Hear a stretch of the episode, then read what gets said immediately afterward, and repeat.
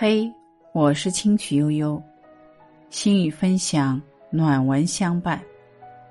今天想和大家分享的是：不需讨好的关系最舒服。在生活当中，我们都希望有一个舒服的关系，感情经不起消耗，不要为别人委屈自己。人和人的感情，应该是一场双向的奔赴。每每说到这，我都会想起苏青。她不仅是民国才女，更是出身名门世家。然而，她的婚姻却并没有那么顺风顺水。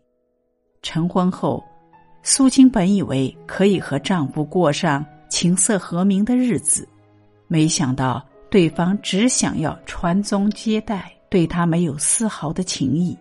苏青天真的以为，只要自己足够贤惠，不愁哪天丈夫不会回心转意。于是，她放弃了自己热爱的事业，不再读书，也不再写诗。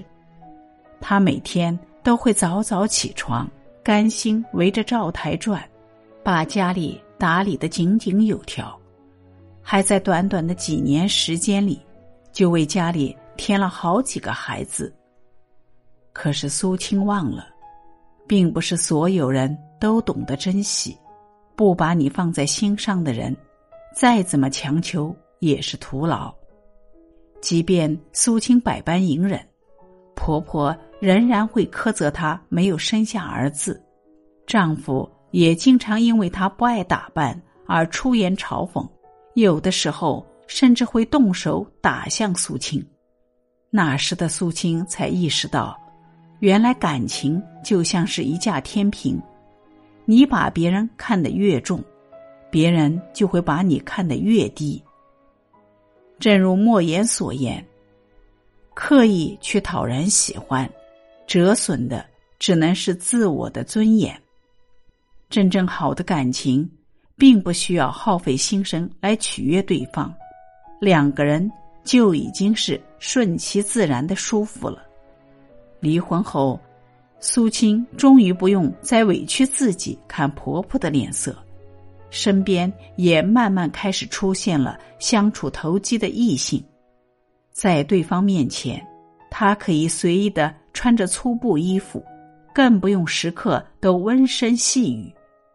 苏青终于做回了那个无拘无束的自己，他还从事起了对书本的热爱，继续开始创作。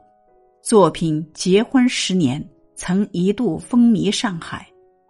一段让人舒服的关系，一定是因为真心遇上了珍惜，付出得到了回应，总是能让人轻松的做自己。亲爱的朋友们。愿你们都有一个不需讨好的关系，舒舒服服的过完自己的一生。今天的分享到这里就结束了，感谢聆听，感谢陪伴，我们明天见。